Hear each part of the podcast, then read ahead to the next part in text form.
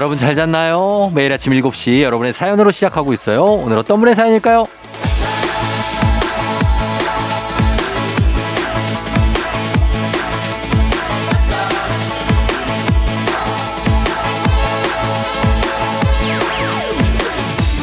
4931님.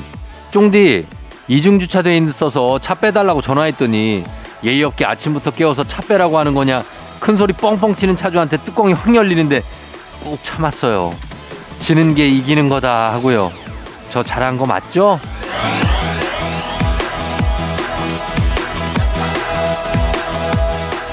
그럼요. 예, 암요. 잘하셨습니다.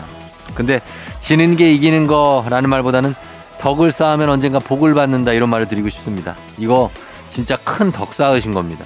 뭐든 돌아오는 거니까. 그 순간에 잘 참고 잘 넘긴 게 다 복으로 다시 돌아올 겁니다. 그리고 무턱대고 화낸 그 차주 어딘가에서 엄청나게 다른 큰 짜증 받을 겁니다. 그러니까 오늘 하루도 우리 남들에게 조금씩만 친절해보죠. 마음의 여유가 생기는 금요일입니다. 주말권이에요.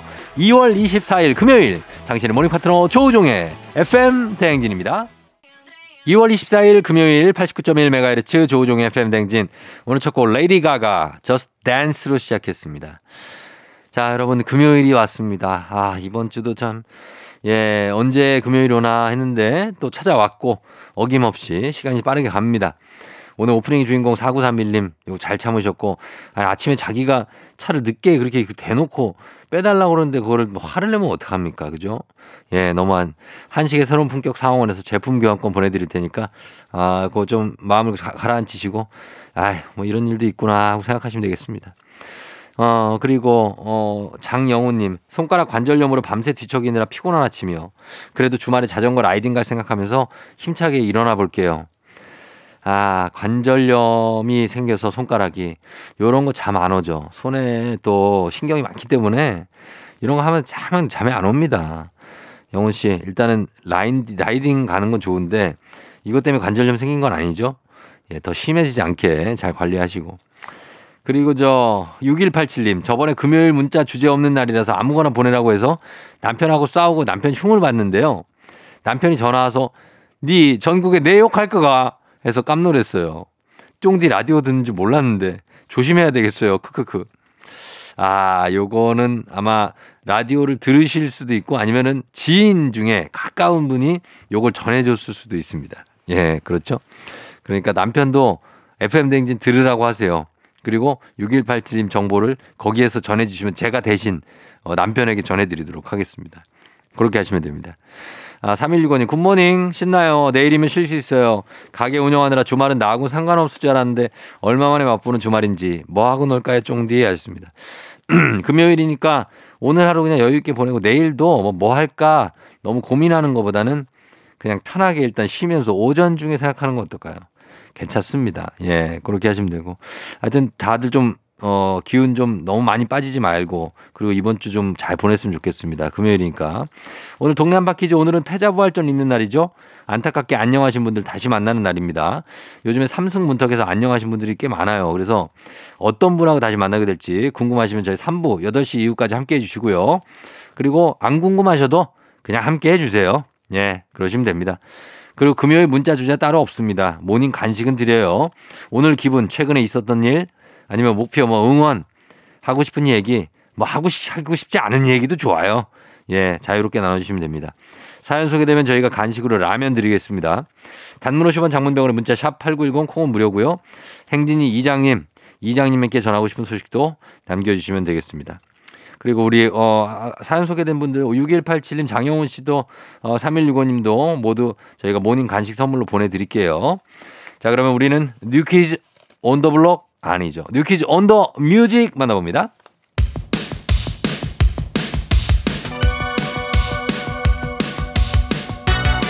아하, 그런 일이 아하 그렇구나. 이어 DJ 쫑데스 파레와 함께 몰라도 좋고 알면 더 좋은 오늘의 뉴스를 콕콕콕 퀴즈 선물은 팡팡팡. 7시에 New Quiz on the Music.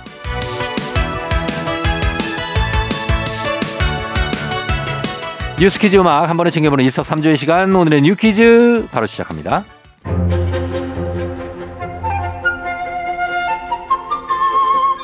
월화수목 111 만약에 주 4일제가 도입된다면 어떨까요? 영국의 연구팀이 61개 기업과 협력해 임금 삭감 없이 주 4일제 근무를 도입하는 프로젝트를 6개월 동안 진행했는데요. 결과가 상당히 고무적입니다. 근무 시간이 줄었음에도 불구하고 생산성은 그대로 유지되거나 오히려 향상됐다고 하고요. 직원들의 반응도 상당히 좋았다고 합니다. 일과 삶이 균형을 이뤘고 스트레스도 줄자 병가를 내는 일수도 3분의 2가량 줄었고 이직하는 직원도 57%나 감소했다고 합니다. 물론 기업의 규모와 인력수에 따라 주 4일제를 받아들이는 차이는 있었지만 그래도 상당수 기업들이 주 4일제에 만족했던 걸까요? 연구가 끝난 후에도 61개 기업 중 56개 어, 기업이 주 4일제 근무를 연장하기로 했고 이 중에 18개 기업은 영구적으로 주 4일제 근무를 확정했다고 합니다. 영국에 이어 미국, 캐나다 등 세계 곳곳에서 주 4일제 근무제를 시범 도입하는 기업이 늘고 있는 추세라고 하는데요. 국내에까지 주 4일째 바람이 불어올지 지켜봐야겠습니다.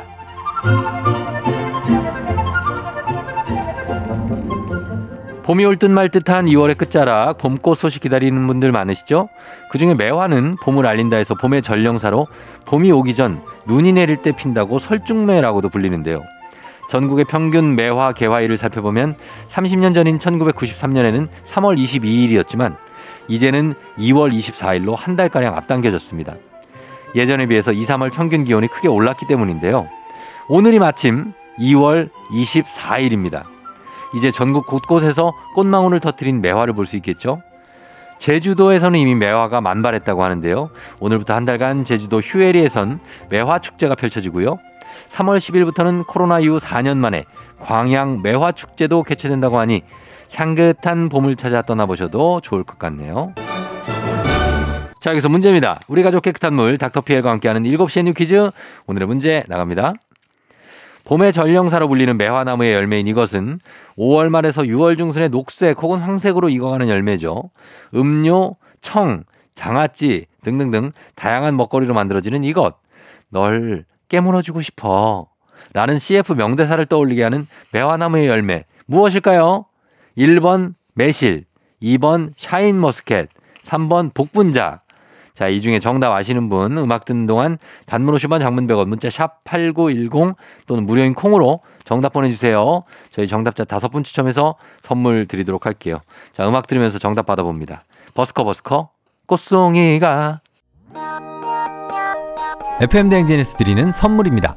수분 코팅 촉촉해요 유닉스에서 에어샷 U 이너비티 브랜드 올린 아이비에서 아기 피부 어린 콜라겐 아름다운 식탁 창조 주비푸드에서 자연에서 갈아 만든 생와사비 판촉물의 모든 것 유닉스 글로벌에서 고급 우산 세트 한식의 새로운 품격 사원에서 간식 세트 문서 서식 사이트 예스폼에서 문서 서식 이용권 medical 스킨케어 브랜드 DMS에서 코르테 화장품 세트 갈베 사이다로 속 시원하게 음료 첼로 사진 예술원에서 가족 사진 촬영권 천연 화장품 봉프레에서 모바일 상품 교환권 아름다운 비주얼 아비주에서 뷰티 상품권 everybody 엑센코리아에서 블루투스 이어폰 소나이산 세차 독일 소낙스에서 에어컨 히터 살균 탈취 제품.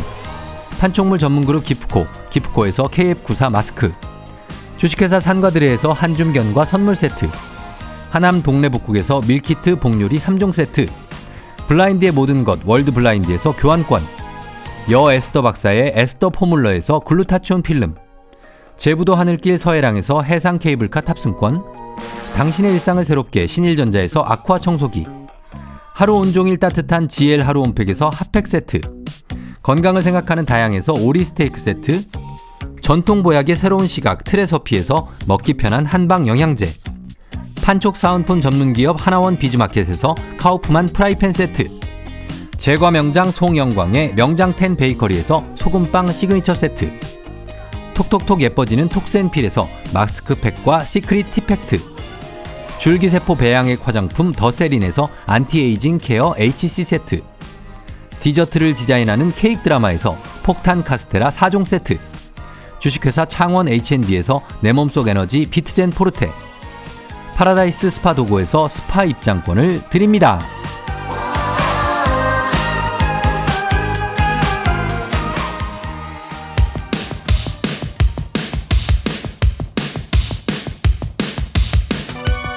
7시에 New Quiz on the Music. 자, 오늘은 퀴즈 정답 발표합니다. 매화나무에서 열리는 열매는 무엇일까요? 정답 1번 매실입니다. 매실이죠. 자, 정답 맞힌 다섯 분께 저희가 멸치 육수 세트 선물로 보내드릴게요. 당첨자 명단 그리고 선물 받는 법 FM댕진 홈페이지를 확인해 주세요. 지금부터는 오늘의 간식 받으실 문자 살펴봅니다. 오늘 문자 주제 따로 없습니다. 사연 소개된 분들께 오늘의 간식 라면 모바일 쿠폰으로 바로 쏴드리도록 하겠습니다.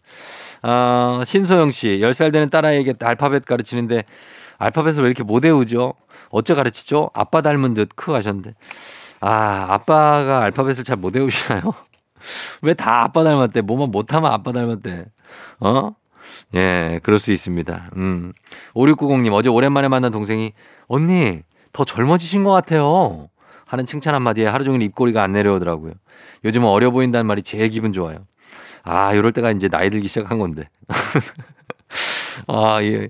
아, 이 어려 보인다는 말 좋죠. 어, 좋은 거예요. 오키님, 남편이 스트레스 받는 일이 많거나 피곤하면 자다가 일어나서 침대에 앉아서 자요. 잠결에 앉아서 자는 남편 보면 깜짝깜짝 놀래요. 누워서 자, 제발. 아, 앉아서 잔다고요? 와, 진짜 어떻게 앉아서 자, 되게 요염하게 이렇게 주무시나? 야, 진짜 특이하다. 야, 약간 옆으로 이렇게 사이, 이렇게 사이드 방향으로 틀어서 주무시겠죠? 어, 아, 좀 딱하기도 하겠다. 그죠? 피그백님, 쫑디, 안 맞아요. 옷이요. 결혼식 가에서 오랜만에 옷 좀 꺼내 입었는데 숨을 못 쉬어서 사단 나는 줄 알았어요. 일말의 조치를 취해야 하는 거겠죠? 오늘부터 다이어트 들어가요. 다이어트 들어가야죠. 예, 들어가는데 요거 저 살이 뭐 이렇게 너무 빨리 빠지지는 않을 테니까. 음. 옷이 안 맞는다. 숨은 쉬어야 되니까 일단 살을 한 2kg 정도 빼시면 그러면 들어가지 않을까요? 파이팅입니다. 장 과장님, 아내랑 어제 사소한 일로 다퉜네요. 근데 아침밥이 없네요. 아직 화가 덜 풀린 걸까요? 무조건 빌었어야 했는데 후회 막심이네요.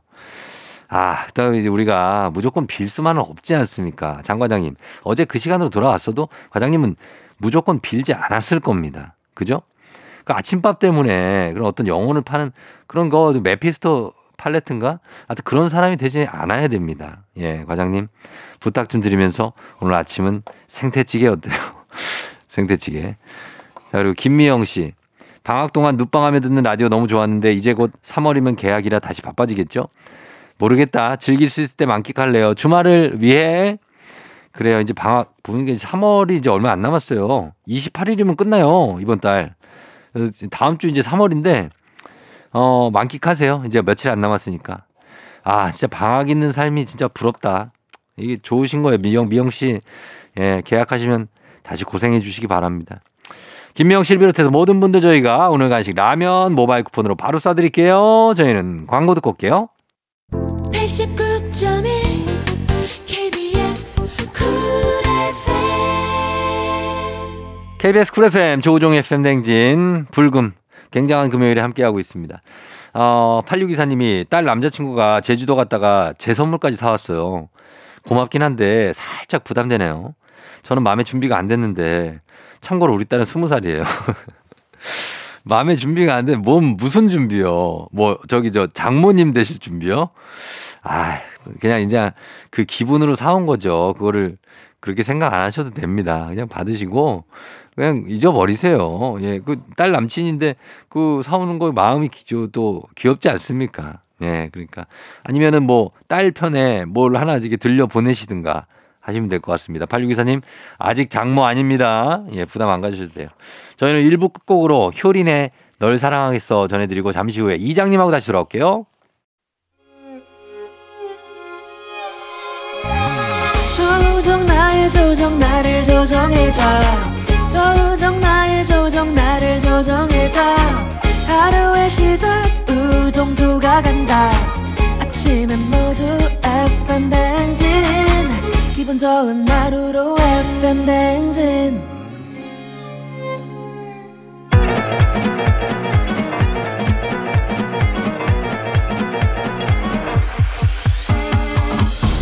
아, 아, 아, 아. 예, 마이크 테스트요. 예, 들려요? 그래, 행진이 이장인데요. 지금 타자 행진이 주민 여러분들 소식 전에 들어가쇼. 행진이 단톡요.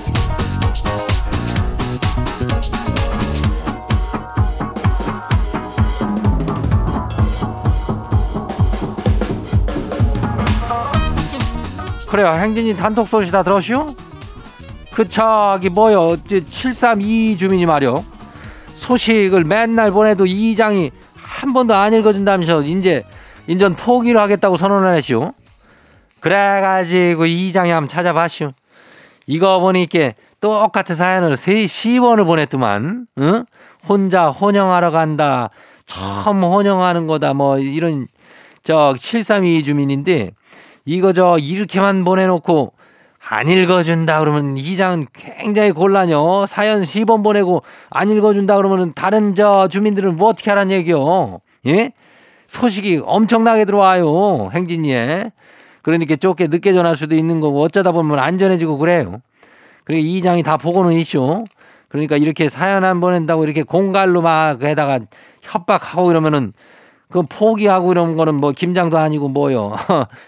예, 그런 아유 어쨌든 간에 좀 저기 하니까 그 타이타닉인가 그거 보고 왔다는지 잘 보고 하시오.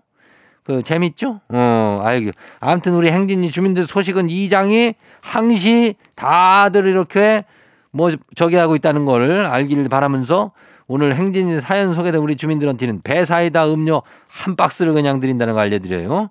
그래 우리 행진이 단톡 발언 받아요. 아, 첫 번째 거시기 봐요. 최봉진 주민요. 이장님, 9년 다닌 직장 그만둔 기념으로 여행 와시오. 지독히도 혼자 있고 싶어서 온 여행인데, 아, 한 시간도 안 돼갖고 혼자 있는 게 외롭다는 생각이 드네요. 이장님, 인생, 예? 인생 뭘까요?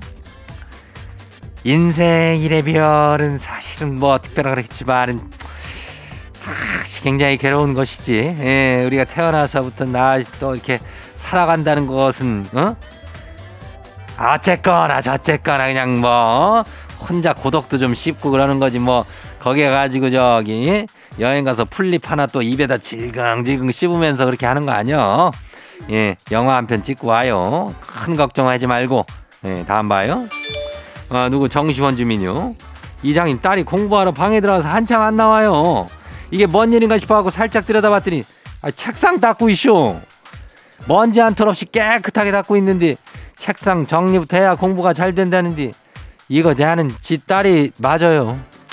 슬프지만 지 딸 맞아요. 예. 그래요. 그 정시원 주민도 그 이전에 그 학창 시절에는 이렇게 공부를 하려 그러면 이제 책상을 막 닦다가 보면 알고 보면 걸레를 잡고 침을 또 닦게 되는 그런 추억이 있었을 겨. 예. 그 책상 닦고 침 닦고 침 닦고 책상 닦다가 보면은 독서실 총무가 와가지고 이제 끝났다 하고 들어가는 거 아니요. 인생이 다 그런겨. 예, 다 고독한 거니까 거기에 대해서는 다 우리 생각할 필요가 있죠. 예, 다음 봐요. 사구 사무 주민요. 이장님, 아주 쇠주 값이 올라가지고 너무 올라가지고 밖에서 한잔하는 낚시 사라졌슈. 낙담을 하고 있는데 아내가 집에서 마시라면서 안주값만 내래요. 이게 말이요 방거요? 약 올리는 거 맞죠? 아유 진짜 속상해요. 이게 속상할 일이라면 참 이거 이 사람 강큰 양반이네. 아니 아내가 집에서 술 마시라고 이렇게 허용해주면서 안주를 해준다는 거 아니오? 얼마나 고마워. 이런 여자랑 사는 걸 아주 그냥 복이라고 생각함디야. 참 사고 삼아 아주 그냥 아주 그냥 대단요. 어 다음 봐요. 레비꼬 주민요. 예, 레비꼬. 이장님, 우리 아들 어린이집 졸업하는데 아이 끝나고 짜장면 먹지 먹자니까 됐다면서 무슨 패밀리 레스토랑인가 가지고 스테이크를 먹잖아요. 우리 땐 뭐만 있으면 짜장면이었는데 안 그래요? 아유 격세지감이요. 아유 어린이집 또 졸업을 하면은 또 짜장면 들어가는구만. 그지 짜장면에서 그 빙빙 돌아가는 그 뭐요 테이블 있잖요. 그걸 하면서 단무지를 돌려 먹으면서 그 어? 짜장에다 아니야 나는 짬뽕이야 아빠 탕수육을 너무 많이 먹지만 나는 먹을 게 없잖아 이랬던 추억이 있쇼 어 추억만 생각하고 격세지감이요 어? 다음 봐요 마지막이요 K121826447 주민요 이장님 지가 현장직이라서 발에 땀이 저기 하고 또 냄새가 좀 저기 해가지고 아내가 발가락 양말 7개 사줬쇼 아 이거 신어보니까 땀은 덜 차는 것 같은데 벗을 때 영 불편하네요 이장님은 발가락 양말 신어보셨대요? 이거 뭐 쉽게 먹는 방법 없대요? 나는 그거는 모르겠고 나는 맨날 고무장갑을 끼는데 그거 벗을 때 그렇게 짜증나요. 아니 나는 물어보고 싶쇼. 이거 왜 고무장갑 좀 이렇게 쉽게 벗는 방법 없대요? 그거를 다 설거지 끝나고 벗을 때 보면은 그냥 찍찍 달려붙어 가지고 힘들어 죽겠는데 뭐 하여튼간 2647도 나랑 비슷한 거라든 팔자요. 예. 하여튼 땀 너무 많이 안 나게 무리하지 마요. 오늘 소개된 행진이 가족들한테는 배사이다 음료 한 박스를 그냥 드려요. 행진이 단통 매일 열리니까 행진이 가족들한테 알려주고 싶은 정보나 소식 있으면은 행진이 이 이렇게 말머리 달아가지고 보내주면 돼요. 단문이 50원이 장문이 100원이 문자가 샤퍼고 8910에 예, 뭐 콩은 무료죠. 일단 노래 듣고 올게요. 저 파란 하늘 구름 위로 불독 멘션 좋아요. 비춰주는 햇살처럼 환한 미소가 좀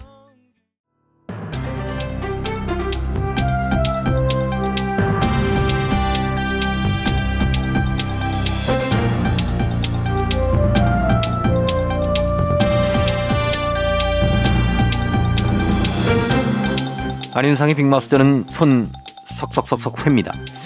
배달 앱을 사용할 때 어쩔 수 없이 주소와 전화번호가 노출되지요. 그 때문에 불, 불안한 분들도 상당했을 텐데요. 이제는 배달이 끝나면 음식점과 배달원들이 고객 정보를 볼 수 없게 된다고 하네요. 자세한 소식 어떤 분이 전해주시죠? 예, 어떻게 밥은 뭐 다들 앱으로 시켜 드시고 다니시나? 예. 어? 송강호입니다. 예. 아 이게 원래 애초부터 음? 기준이랑 규정이 나왔어야 되는 건데 말이야. 음. 이제라도 나왔으니까 다행이라고 해야 되나? 어? 아, 이 규정이 어떻게 되지요? 아, 개인정보보호위원회랑 배달앱 업체들이 자율 규제를 정했습니다. 배달한 지 3시간이 지나면 음식점이란 배달원이 고객 전화번호와 주소를 볼 수 없게 가려버려요. 자, 그래요. 그동, 그동안은 그냥 계속 볼 수 있었던 겁니까? 그렇지. 그래서 문제가 됐잖아.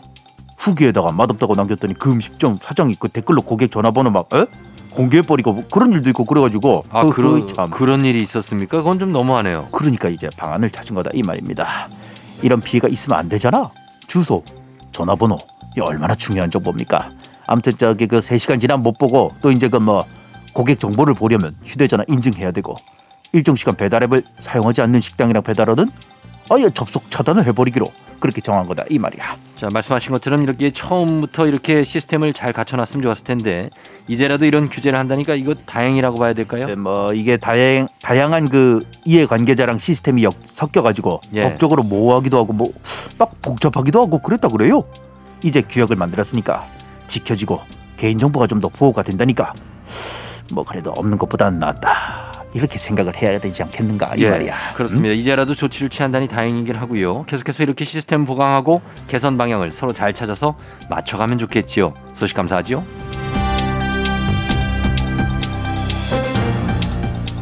다음 소식입니다. 고려대학교에 전국 최초로 앱으로 인증을 받아야 문이 열리는 여성 안심 화장실이 생겼다고 합니다. 자세한 소식 어떤 분이 전해 주실까요? 백일이다 언년아 아, 대길 예. 이제 안심해라. 볼일 볼 때 몰카 신경 안 써도 되니 얼마나 좋아! 아 대길 씨, 어, 이 앱으로 출입문을 관리한다는 건 무슨 얘기입니까? 어떻게 이용을 하는 거지요? 화장실 문에 손잡이도 없고 열린 버튼도 없다. 그냥은 못 들어간다 이 말이야.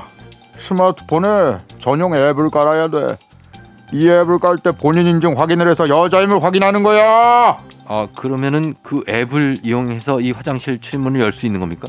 그래 앱이랑 블루투스 기능 켜고 화장실 문 옆에 있는 센서에 핸드폰 갖다 대면 돼 예, 어 이게 좀 굉장히 최첨단인데 상당히 좀 번거롭긴 할 것 같은데요. 이게 왜 나온 거지요? 왜 나왔겠어 예, 여자 화장실에서 사건이 어지간히 일어났어야지. 몰카 사건, 살인 사건, 아주 난리들 피니까 LH에서 시범 사업으로 고려대 설치를 안 게야. 그래요. 그런데 이제 급하면은 앱을 켜고 이럴 수가 있을까요? 휴대전화가 전원이 나갈 수도 있고 또 휴대전화를 안 갖고 갈 수도 있는데 그리고 나쁜 맘 먹고 스마트폰을 아예 훔쳐가지고 가면 어떡합니까? 야 이거 사. 그러니까 시범 사업이지. 예, 일단 사용을 하게 해보고 괜찮은지 보려고 하는 거 아니냐. 물론 이게 좀 오바다 그런 시선도 있긴 하나. 그런데 말이다. 중요한 건 언제나 오죽하면 이런 게 나오지 않았냔 말이야 언제나. 예, 고생이 참 많다 언제나. 그러게 말입니다. 아예 아, 예, 이게 이런 게 필요가 없도록 안전이 보장돼야 될 텐데 인간의 기본 욕구를 해결하기 위해서 이렇게 복잡한 과정을 거쳐야 한다는 경우가 나오자니 씁쓸합니다. 오늘 소식 여기까지죠.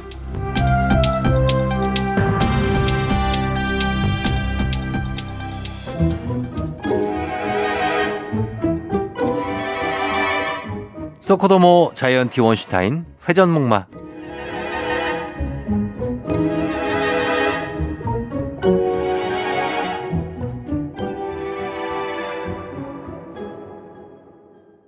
Legendary. 한간 주말 심심하시다고요? 잠깐 이번 주 플레이그라운드를 놓치셨다고요? 이제는 걱정하지 않으셔도 됩니다. 왜냐고요? 유튜브 채널 조우종의 FM 댕진에서 매주 토요일 오후 2시 30분 Playground 특별판을 만나보실 수 있습니다. 모두 구독과 좋아요. 알림 설정 잊지 마세요.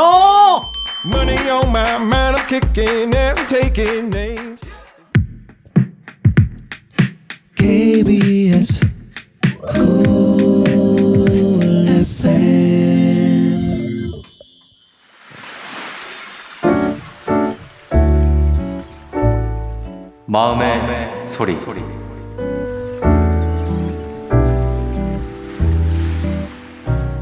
우리 남편은 쑥국과 냉이국을 너무 좋아합니다. 그래서 요즘 저는 삼시세끼 쑥국과 냉이국을 끓이고 있습니다. 돌아서면 쑥국, 돌아서면 냉이국, 아우, 지겨워 죽겠습니다. 그래서 그 마음을 담아서 제가 노래 한 곡 불러보겠습니다. 이 산으로 가면 쑥국, 쑥국, 저 산으로 가면 냉이국, 냉이국, 아흐, 아흐.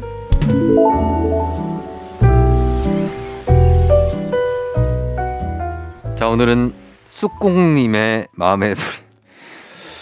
자, 쑥국님은 무슨 어떤 얘기를 하고 싶으셨던 거예요? 그냥 말이 하고 싶으셨던 거예요. 아까 외로, 아, 남편이, 어, 쑥국을 너무 달라 그래요. 아, 그래도 이 식성이 단순한 건도 좋긴 한데, 예. 쑥국, 쑥국. 아, 이 노래도 아주 좋았습니다. 자, 오늘 쑥국님처럼 이렇게, 이렇게 그냥 아무 얘기나 하셔도 됩니다. 마음의 소리는. 예, 이렇게 하셔도 저희가 다 받아들이고 그리고 소개 담긴 말도 다 남겨주시면 됩니다. 저희가 복요리 세트 쑥국님 선물로 드리도록 할게요. 이거를, 어, 요걸 갖고 해가지고 또 만들어도 되죠. 냉이국. 원하시면 익명, 삐처리, 음성 변조 다 해드릴 수 있습니다. 저희가 선물도 드려요. 카카오 플러스 친구 조우종의 FM댕진 친구 추가하시면 자세한 참여 방법 나와 있습니다. 많은 참여 부탁드리고. 자, 3부. 오늘 문재인 8시 동네 한바퀴즈. 오늘은 패자부활전 있는 날입니다. 어떤 안타깝게 떨어진 분들과 다시 하게 될지 기대해 주시고요. 저희 음악 듣고 패자부활전으로 돌아올게요. 거미 바비킴 Love Recipe. 오늘 내 아침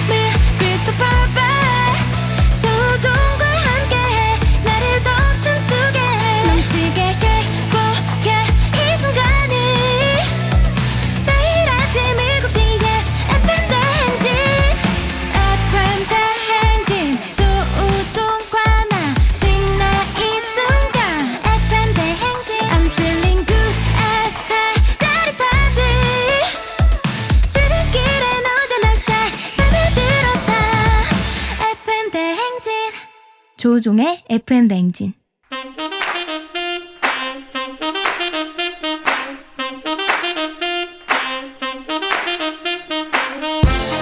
바쁘다 바빠 현대사회 나만의 경쟁력이 필요한 세상이죠. 눈치식 순발력 한 번에 길러버리는 시간입니다. 경쟁이 꼽히는 동네 배틀 문제 있는 8시 동네 한바 퀴즈.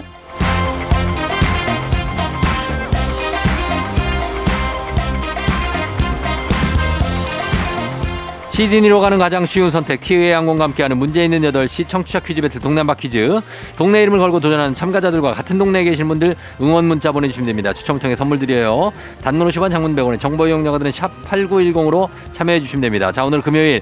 오늘 패자부활전 있는 날인데 방식은 똑같습니다. 문제는 하나고 동대표는 둘. 구호를 먼저 외치는 분이 먼저 답을 외칠 수 있고요. 틀리면 인사 없이 떡튀순 세트 분식 세트와 함께 안녕. 마치면 동네 친구 10분께 선물 드리고 패자부활 선물로 15 만원 상당의 기능성 베개 드리도록 하겠습니다.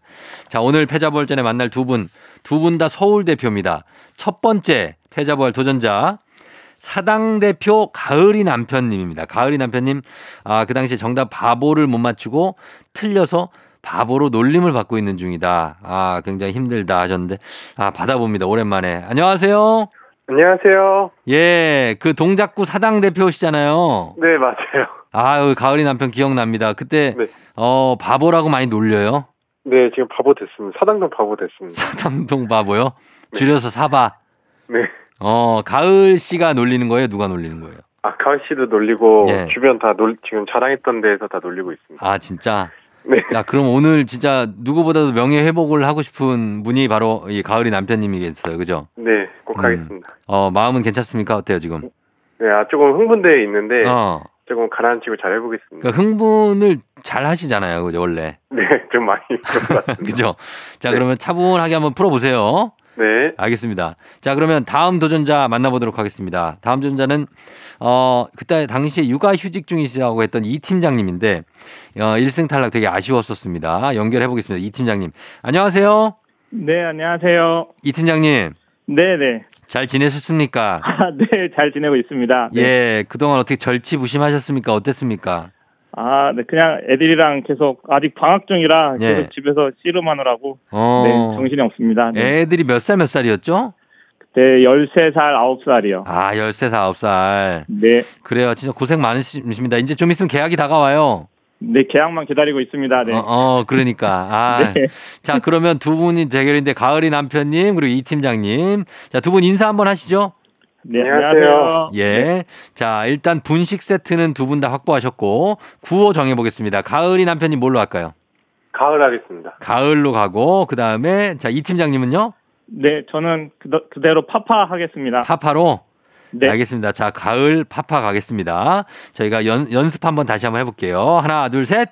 가을. 파. 좋습니다. 자, 아, 힌트는 두 분 다 모를 때 드리고 힌트 나하고 3초 안에 대답 못하시면 두 분 동시에 안녕할 수 있습니다. 자, 패자부활전인 만큼 더 심기일전에서 문제 풀어주시기 바랍니다. 문제 드립니다. 요즘 비싼 가격에도 불구하고 이것 뷔페 이용하시는 분들 많다고 하더라고요. 1인당 7만원에서 10만원에 이용할 수 있는데 이것을 활용한 다양한 디저트들이 사진 찍기에도 좋아서 어떤 호텔은 이미 이것 뷔페가 4월까지 주말 예약이 마감됐다고 합니다. 요즘 나오는 제철 과일이지만 연료비 등의 상승으로 그냥 이것 자체의 가격이 상당하기도 하죠. 장미과의 여러 해 살이 풀에서 나는 열매 타원형으로 대개는 붉은색이지만 드물게 흰색 품종도 있습니다. 자, 이것은 무엇일까요? 자, 카카 파파 가을 가을 파파. 자, 이거 얘 잘 볼 수 있는 건데. 빨간 거. 가을. 가을. 장미? 장미. 자, 장미. 안녕 이제는 안녕 자, 기회 있습니다. 파파님. 정답 딸기요. 네. 딸기. 네네. 딸기. 정답입니다. 아이고야. 딸기 같습니다. 예. 사실은 이제 여 봄에 가면 이제 장미 축제도 뭐 많이 하고 예 하지만은 자 장미 뷔페보다는 딸기 뷔페 그렇죠 예 딸기였습니다. 아유 우리 어떻게 이 팀장님 네. 어 우리 저 사당동의 바보님께 그래도 어떻게 좀 이겼는데 한마디 하실래요? 아, 죄송합니다. 제가 음. 네, 아마 또 오명을 한 번 더 들으셔야 되지 않을까 싶어가지고 예. 네, 네 본의 아니게 됐습니다. 네. 완벽하게 캐릭터를 심어주셨네요. 네. 사, 당동 바보 캐릭터로. 예. 하여튼 뭐 육아휴직 중이신데 이 팀장님 어디 기분 좋은 소식이 오늘 전해졌는데 이거 좀 예, 소문 내야겠어요. 네, 네, 다시 한번 얘기를 좀 해야 되겠습니다. 애들한테도 자랑 좀 하고요. 어, 그러니까 아이들도 네. 13살, 9살. 이름 뭐죠? 아이들 이름 뭐였죠? 네, 첫째가 윤찬이고요. 예. 둘째는 시윤입니다. 윤찬이, 시은이. 네, 네. 예, 그래. 하여튼 잘 키우셨고 이제 계약하면은 조금 우리 이 팀장님만 의 시간도 좀 가지시길 바랄게요. 네, 알겠습니다. 네. 그래요. 고맙습니다. 네, 감사합니다. 예, 안녕. 안녕. 예. 자, 이 팀장님이 맞춰주시면서 저희 동네 친구 10분께 선물 나가고 선물 그리고 15만원 상당의 기능성 베개까지 드리도록 하겠습니다.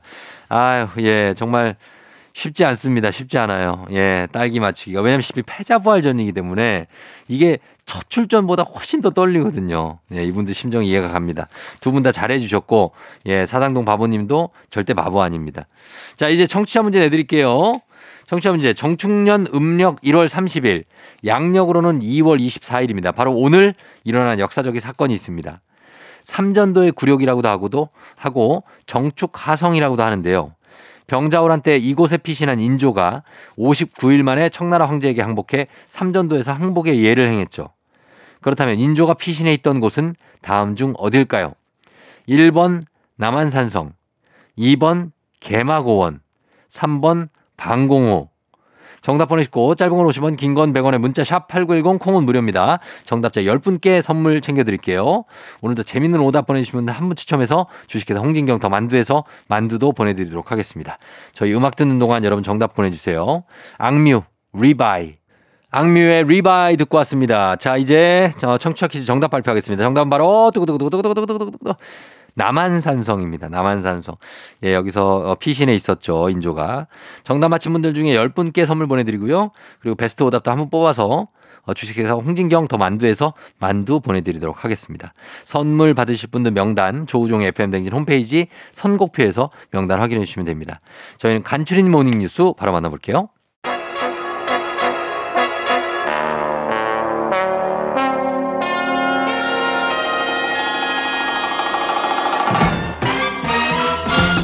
간추린 모닝뉴스 오늘은 KBS 서영민 요미 기자와 함께하도록 하겠습니다. 안녕하세요.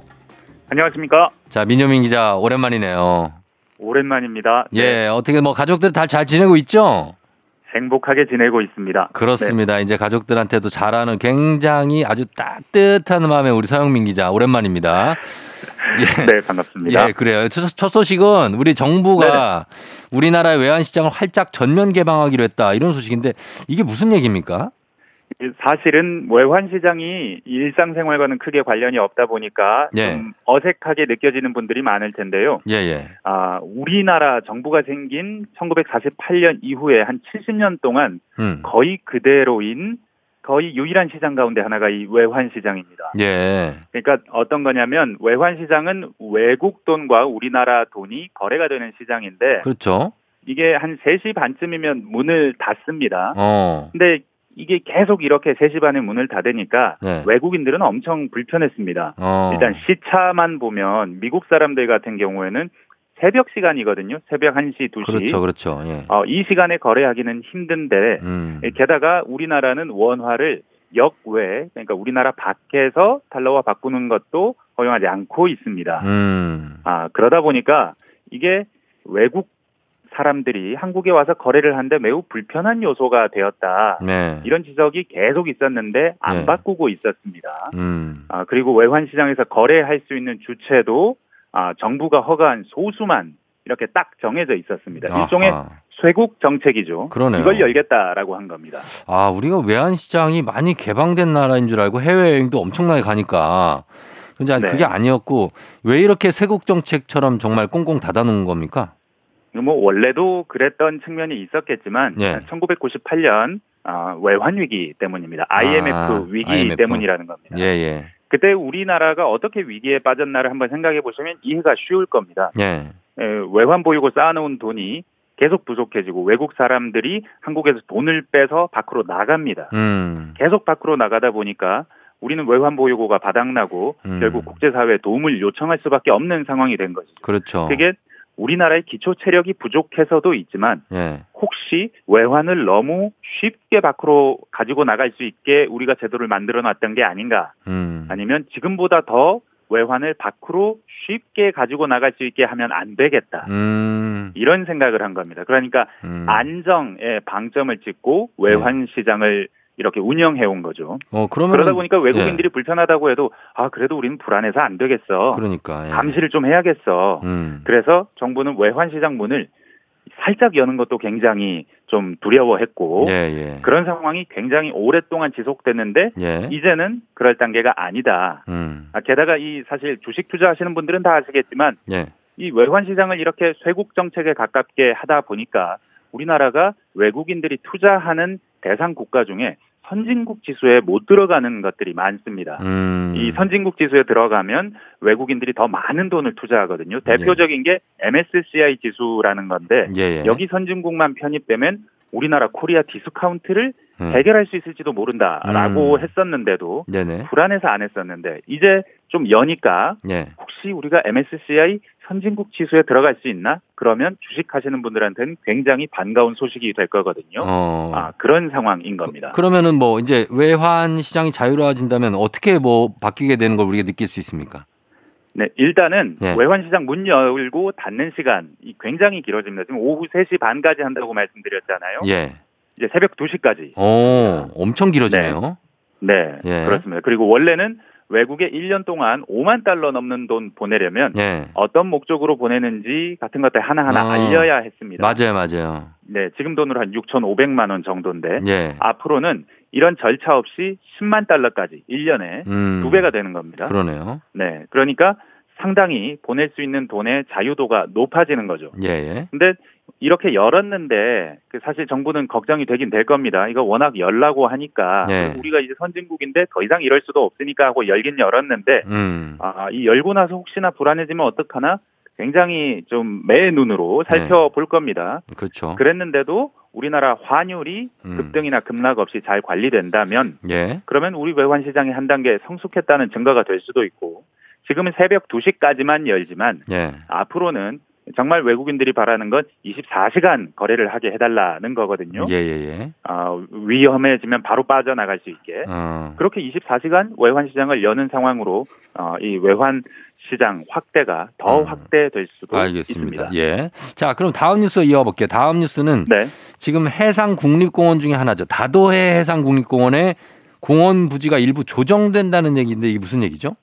흑산도입니다. 흑산도 일부 지역이 어. 국립공원에서 빠지게 됐습니다. 예, 예. 네.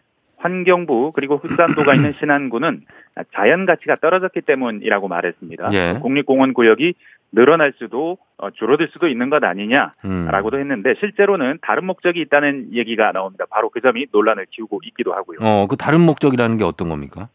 이게 사실은 겉으로는 예. 국립공원으로 자연 가치가 떨어졌다. 2013년부터 소나무 90%가 말라 죽는 등 숲이 음. 이미 파괴돼서 예전 같지 않다 하는 건데 예. 속마음은 공항을 짓기 위해서 흑산도 아. 일부를 국립공원에서 뺐다는 얘기가 나옵니다. 예, 예, 예. 10년 전부터 공항 지으려고 했는데 국립공원이라서 공항 건설이 엎어지기도 했었거든요. 예. 그런데 이번에 흑산도 일부가 국립공원에서 빠지면서 공항 건설에 성큼 다가갔다는 말도 나옵니다. 아, 흑산도에 공항을 지으려고 한다.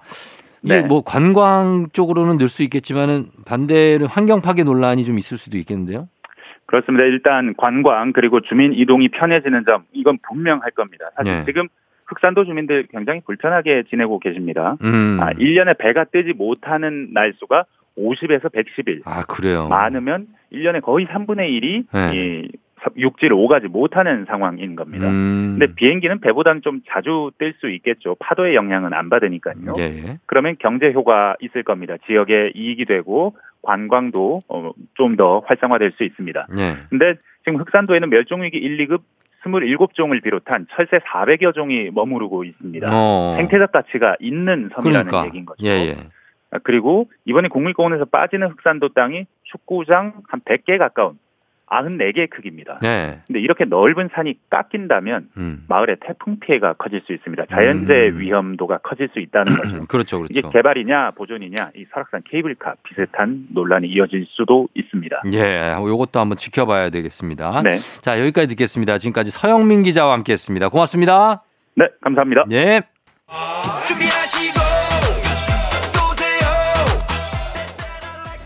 조우종의 댕진 3부는 천재교과서 밀크티, 지벤컴퍼니웨어, 왕초보 영어 탈출 해커스톡, 메가스터디 교육 와우프레스, 취업률 1위 경북대학교, 땅스 부대찌개, 금천미트, 경기주택도시공사, 프리미엄 소파의 기준 에싸, 금성침대와 함께합니다.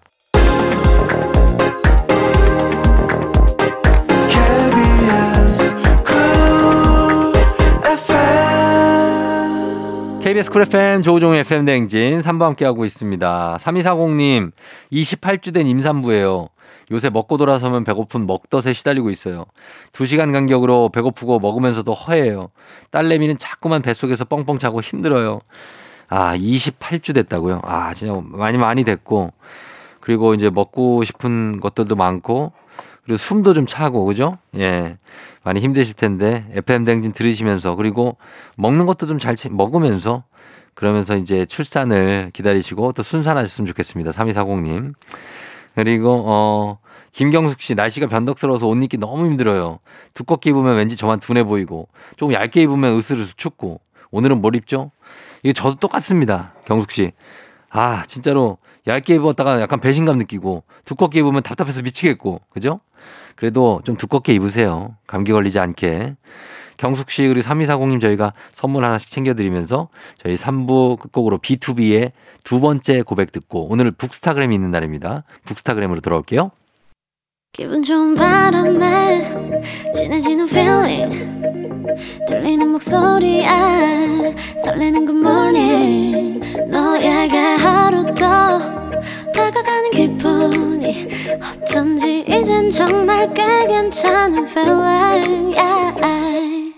매일 아침 조종의 FM 댕진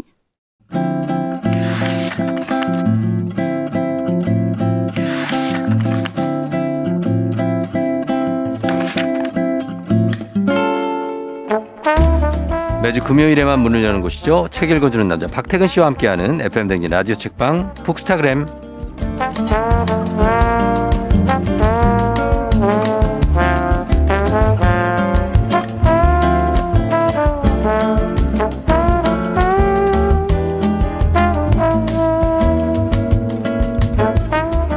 반복되는 일상 속에 생각의 환기가 필요한 금요일 다른 세계를 엿볼 수 있는 틈을 열어주시는 분이죠.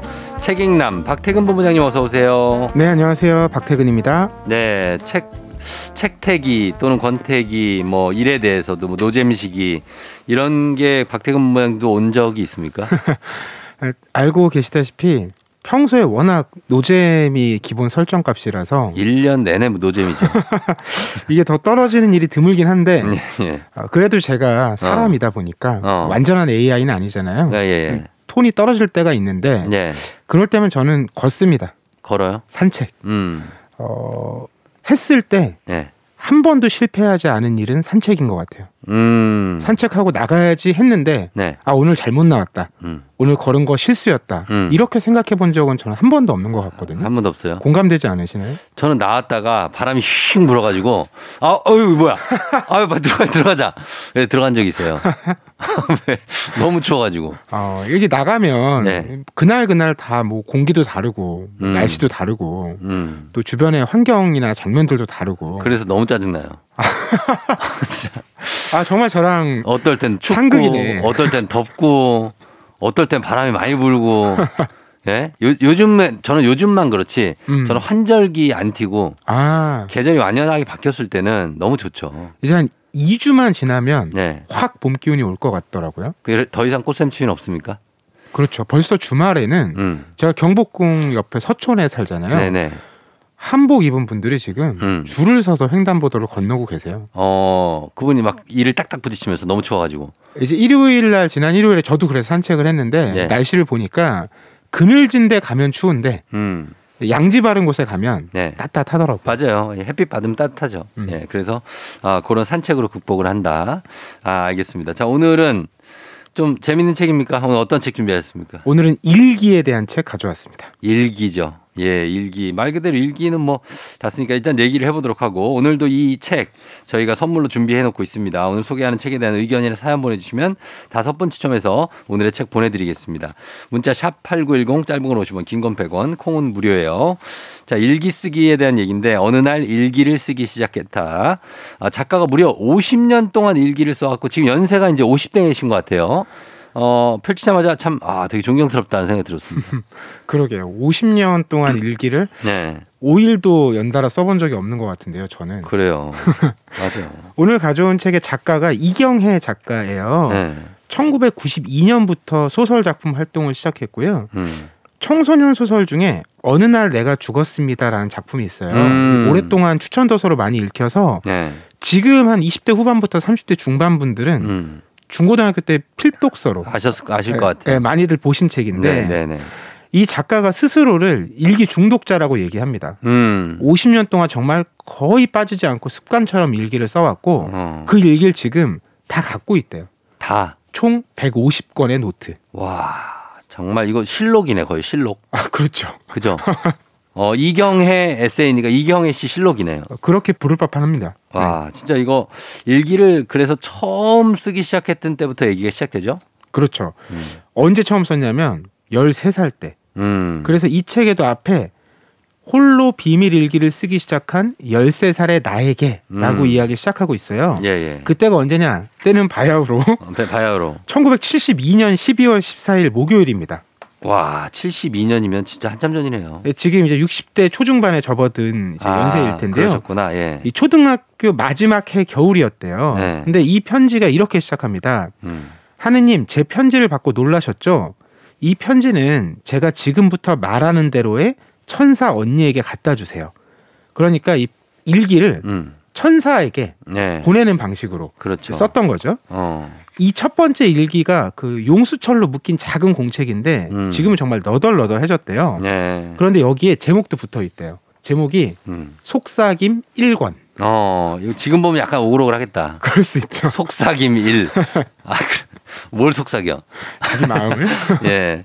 아, 이거 사실 숙- 그, 그 전에도 이제 초등학교 그 전에는 숙제로 이제 일기를 쓰잖아요. 방학 숙제 같은 거로 일기 나오고. 아, 그렇죠. 맞아요. 그러니까 이분도 예. 그 72년에 처음 일기를 쓴 건 아니죠. 그렇겠죠. 그 전에도 과제도 있고 숙제도 있고 방학 숙제도 있고 이런 게 있으니까. 네. 그런데 왜 특별하게 자기 일기를 따로 쓰겠다고 다짐했느냐? 음. 그 당시에 어린이 신문에서 이런 기사를 봤대요. 네. 5년 동안 일기를 써온 사람에 대한 이야기가 나왔다는 거예요. 음. 근데 이 당시에 이걸 읽은 그 어린이 이경혜는 네. 5년이 자기 인생의 한 절반 가까이 되는 시간이잖아요. 그렇겠죠. 이게 엄청나게 대단하게 느껴졌대요. 음. 그래서 이게 너무 부러워서 음. 자기도 일기를 써보고 싶다라는 생각이 들었고 음. 그리고 이런 다짐도 했대요. 내가 일기를 잘 써서 음. 나중에 어른이 돼서 딸을 낳으면 음. 그 딸이 커나가는 그 나이에 맞춰서 음. 내가 그때 썼던 일기를 네. 보여줘야 되겠다. 아하. 그래서 더욱 진실만을 기록해야겠다. 아하. 이렇게 다짐했다고도 합니다. 굉장히 조숙한 청소년이었네요. 맞아요. 그죠? 어릴 때 그 일기들을 이 책에서 중간중간 소개해 주는데 예. 한 중학교 때 이미 카프카를 읽고 그러니까 보니까 도스토옙스키한테 중2 때 빠졌대요. 맞아요. 푹 빠진 얘기가 엄청 나오죠. 중2 때 도스토옙스키에 빠져서 까라마조프가의 형제들을 읽고 그리고 막 여기에 보면 뭐 많잖아요. 이 책들 백치 이런 거. 음. 아 이런 거를 다 읽었다고 하는데 대단한 분이에요 이분. 그렇죠. 그러다 네. 보니까 이제 이거, 어. 글과 책에 관심이 있다 보니까 예. 이 일기도 형식을 고민한 거죠. 음. 앞서 제가 천사에게 보내는 편지 방식이었다고 말씀드렸잖아요. 예. 이걸 차용한 게 바로 그 안내 일기에서 가져온 거예요. 안네 프랑크. 네. 예. 그 안내 일기를 보면 키티라는 이름을 붙이고 키티에게 편지를 보내는 방식으로 쓰여 음. 있는데 네. 이 작가도 그래서 아, 내가 진실을 말할 때 음. 이걸 들어줄 사람이 누군가 음. 생각해 보니까 천사라고 생각을 했다는 거죠. 음. 이걸 언제까지 썼느냐? 네. 한 10대 때는 쭉 그렇게 천사에게 보냈대요. 천사 언니에게 네. 그리고 스무 살 무렵부터는 예. 이제 그냥 보통의 어, 그냥 이, 일기처럼. 어, 아 이제 안 되겠다. 아마 그런 생각 했겠죠. 어. 근데 언제까지 이렇게 천사 언니에게 나 이제 어른이야. 그 10대 후반에도 그런 고민이 일기 중간중간에 나와요. 네. 아, 언니, 이제는 헤어질 때가 된 것 같아요. 어. 그런데 못 헤어지고 또 언니에게 편지를 쓰고 음. 이런 게 몇 번 반복되다가 네. 20대에 들어서는 완전히 떠나보내게 된 거죠. 그러니까요. 이렇게 고전을 많이 읽으면서 감수성이 엄청 예민해진 그런 소녀가 되신 것 같고 그런 학창 시절을 지내신 것 같은데 어, 일단 일기 형식이 이렇게 나오고 시작이 됐습니다. 그래서 몇 년간 이어졌고 일기를 쓰는 태도에서 작가는 진실하게 쓰는 거를 계속 강조를 해요. 이 책에서 한 진실하게 쓰고 싶다, 진실하게 써야 한다 이런 말이 한 100번쯤 나오는 것 같은데 네. 그러니까 어린 시절에도 이미 그런 고민들을 많이 했더라고요. 음. 1981년 1월 18일 일요일에 쓴 일기가 있는데 네. 훗날에 누군가가 이 일기를 보고 나를 비웃는 한이 있더라도 음. 나는 내가 느끼는 유치한 고민에 또 사소한 갈등들을 솔직하게 드러내고 깨쳐나가고 싶다. 음. 그러니까 있는 그대로 다 쓰고 싶다라는 거죠. 이 일기장에만큼은. 네. 근데 왜 이런 걸 계속 지킬 수 있었느냐? 본인이 일기장에다가 진실을 쓰다 보니까 네. 쾌감이 있다는 거예요. 아 그래요? 좀 통쾌한 개운함? 어. 대나무 숲 같은 거 있잖아요. 아. 인근 인기는 당나귀기 예, 이런 예. 소리를 지를 만한 공간이 일기장이었다는 거죠. 음. 그래서 일기를 쓰고 나면 세수를 한 느낌이 들었대요. 음. 그리고 그 그런 기분이 자기에게 보상이 되어줬기 때문에 음. 일기를 멈추지 않고 거기에 빠질 수 있었다고 해요. 만약에 그것이 아, 일기를 써서 내가 뭐 많은 기록을 남겨야지 음. 또는 막 일기 써서 문장 연습해야지 이런 다른 목적이 있었다면 금세 지쳐, 지쳤을 텐데 음. 내가 진실하게 썼을 때 내 마음이 개운해지는 느낌이 오니까 음. 이 선순환이 계속 이루어진 거죠. 어, 그러니까 이 세수라도 한 느낌이라는 게 우리가 왜 샤워 안 하고 머리 안 감고 자면 못 참는 분들 있잖아요. 그렇죠. 예, 그런 건데 이분은 일기를 안 쓰고 음. 자면 못 참는데 그래도 조금 이걸 쓰고 진실하게 써고 나면 아유, 그래도 세수라도 음. 했다. 약간 이런 느낌을 받는 맞아요. 정말 그런 느낌일 예, 거예요. 예. 그래서 지금 이 이분이 그래서 진실 일기를 하나 쓰고 또 숙제로 내는 일기를 따로 하나 또 써서 숙제로 내는 거는 그냥 약간 좀 조금은 그래도 착- 착한 어린이로 하고 하나는 내 진실한 마음을 쓰는 두 개예요 일기가. 맞아요. 그래서 예. 그렇게 과제로 냈던 어. 숙제로 썼던 일기에 대해서는 타협의 일기장이라고 표현하더라고요. 음. 그런데 한번 부끄러운 일이 있었대요. 아, 뭐야? 자기랑 친한 친구가 어. 어, 그 친구는 숙제에다가도 정말 진실을 다 쓴 거예요. 남이 남이 어, 친구. 친구 이름이 남이에요. 네, 네. 어. 그래서 선생님한테 일기장 내용 너무 건방지다. 혼났다고. 혼나기도 했는데 어. 그때 아 타협했던 자기가 좀 어. 부끄럽고 어. 그 친구에게 괜히 미안하기도 하고 음. 그런 마음이 있었는데 그럼에도 어, 자기는 음. 진실을 담은 일기장은 따로 좀 쓰고 싶었다라는 거예요. 어. 왜 그러냐면 내가 어떤 고민이 있을 때또 음. 선뜻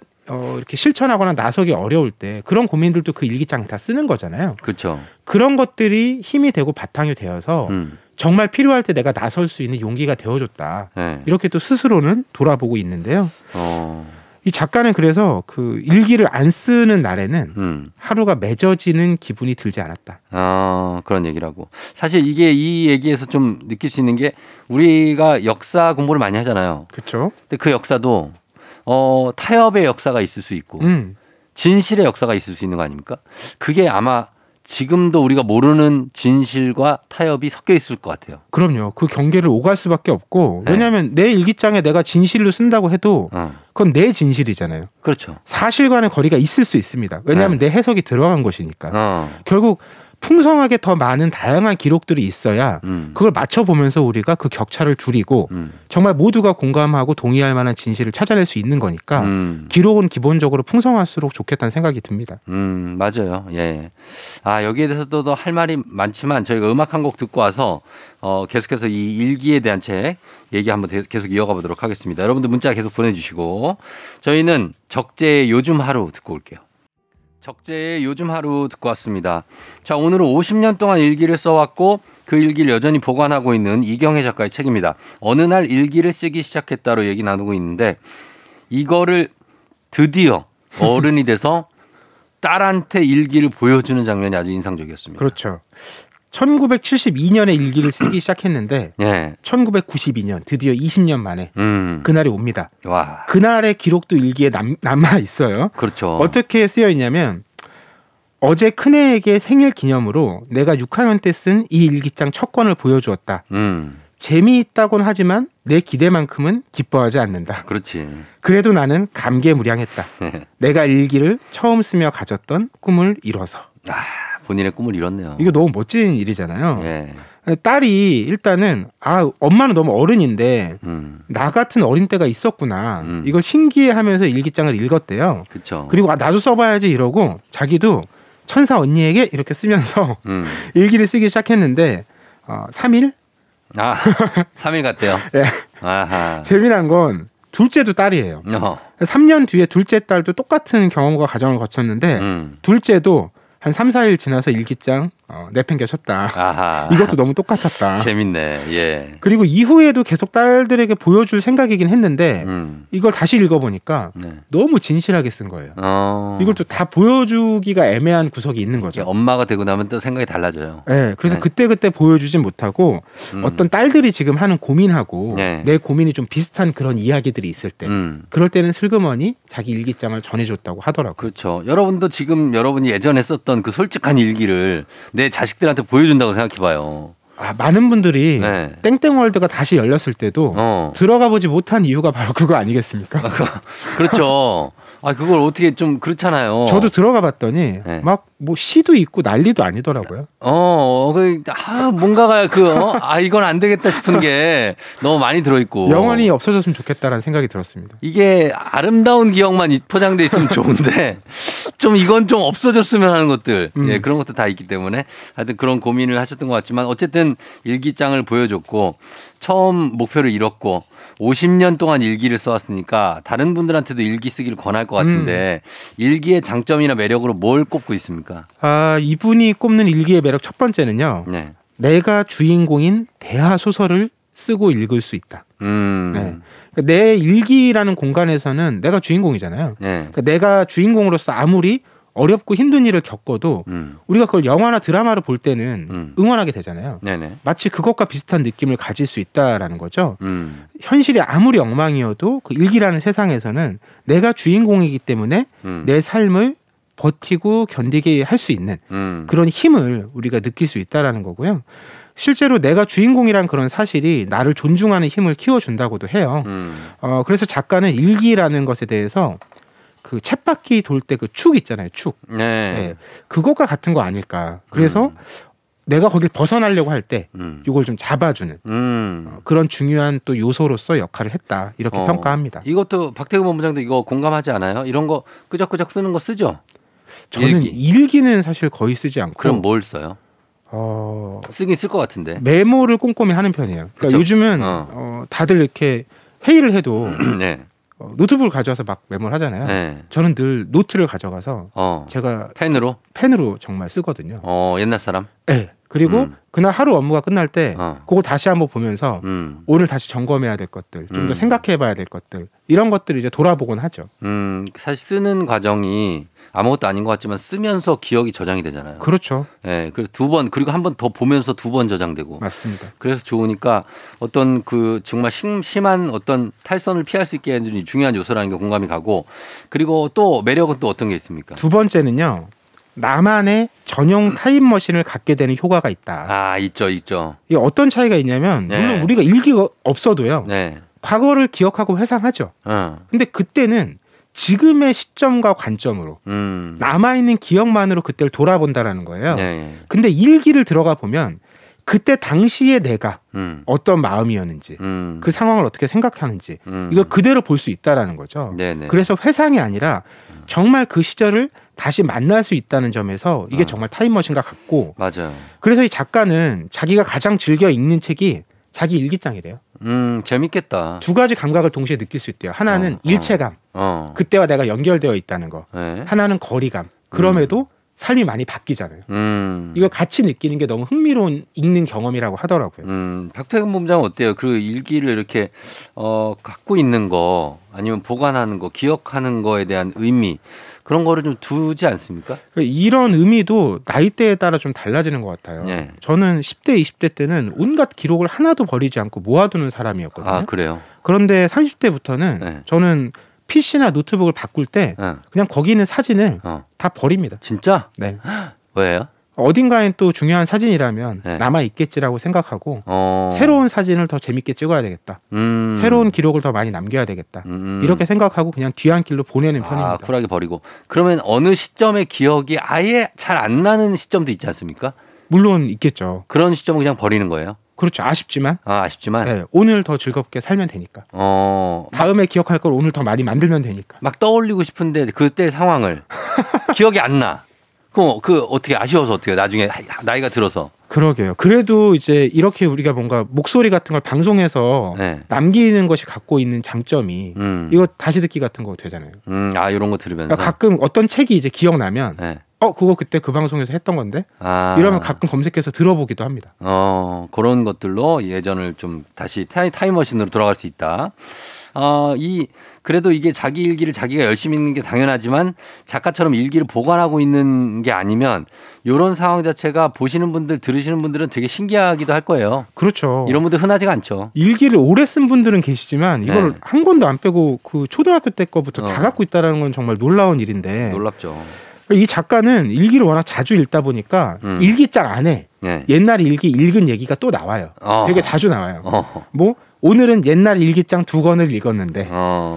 아 어제 옛날 일기를 다시 펼쳐봤는데 아하. 이런 얘기가 나오는 거죠. 예, 예. 예. 그래서 습관처럼 몇 년 전에 오늘 날짜 음. 이런 거 찾아보는 거예요. 음. 아 10년 전에 오늘 날짜, 아, 그런 거. 20년 전에 오늘 날짜. 예. 또 어떤 때는 아무 일기장이나 펼쳐서 음. 마치 점을 보듯이 음. 아 내가 이때 이렇게 살았구나 오늘은 음. 어떻게 살아야 될까 음. 이런 생각을 해보는 거죠. 음. 이게 어떤 필연적인 연결성이 전혀 없지만 다 내가 쓴 것이고 내가 살아왔던 삶이기 때문에 음. 어디를 펼쳐도 운명처럼 연결되는 접점이 생기는 거죠. 아. 이런 이제 어떤 재미난 일거리를 갖고 있다라는 게 음. 한편으로 굉장히 부럽다는 생각이 들더라고요. 근데 이거 이거를 이분이 저 물어보 한번 물어봐 주시죠. 이분이 남편한테 이거 보여줄 수 있습니까?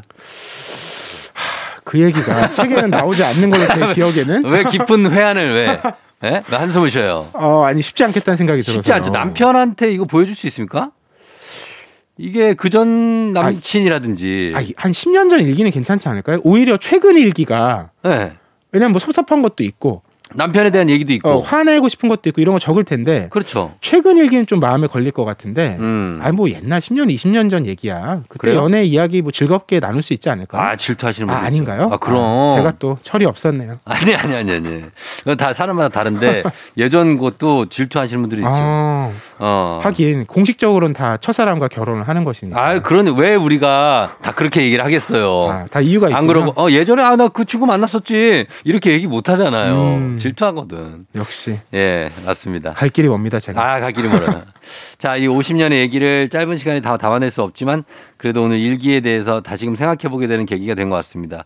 저도 일기를 쓴다는 게 어, 중요한 건 알겠지만 못 쓰고 그냥 음. 오늘 뭐 했다, 뭐 했다, 아, 뭐, 뭐 어떤 거 이런 정도만 쓰지 저는 가계부를 쓰거든요. 아 그거 하나의 일기죠 가계부가. 아, 근데 코멘트를 길게 못 달아요. 음. 그냥 그거 썼다, 썼다, 썼다. 근데 작가도 그런 얘기를 해요. 일기 쓰는 방법을 몇 가지 조언을 하는데 네. 정 어려우면 그렇게 한 줄 일기. 한 줄이죠. 이것도 의미가 있고 음. 어, 더 바쁘면 메모장 같은 데다가 음. 그냥 때, 시간, 시간 날때 네. 한두 개씩 이렇게 끄적끄적 해놓는 거예요. 어. 그리고 그걸 그냥 일기장에 붙이는 거죠. 아. 이런 것도 방법이라고 하고요. 어. 그리고 내가 요즘 너무 괴로워서 음. 지금 이거 일기 쓰기가 너무 쉽지 않다라고 마음이 든다면 네. 원하는 삶을 그리는 아. 미래의 소망 일기 같은 거 써보는 것도 도움이 된다고 하거든요. 그렇겠네요. 이 작가가 지금 일기에 대해서 고민하는 거 마지막으로 전해드리면 네. 지금 151권째 일기를 쓰고 있는 거잖아요. 음. 그런데 내가 이제 음. 세상을 떠나면 음. 이 일기장을 어떻게 해야 될 것인가? 아, 이게 진짜 어떻게 될까? 이 고민이라고 하더라고요. 진짜 고민이다. 그 남은 딸들이 이걸 어떻게 처리를 해줄까? 음. 아, 생각해 보게 됩니다. 자, 오늘 북스타그램 이경혜 작가의 어느 날 일기를 쓰기 시작했다 살펴봤습니다. 박태훈 본부장님 감사합니다. 다음 주 금요일에 만나요. 네, 고맙습니다. 조종의 팬댕지 오늘 마칠 시간이 됐습니다. 데이식스의 장난 아닌데 예 저희 보내드리면서 저도 인사를 드려야 되겠습니다. 여러분 금요일 잘 보내요. 오늘도 골든벨 울리는 하루 되시길 바랄게요.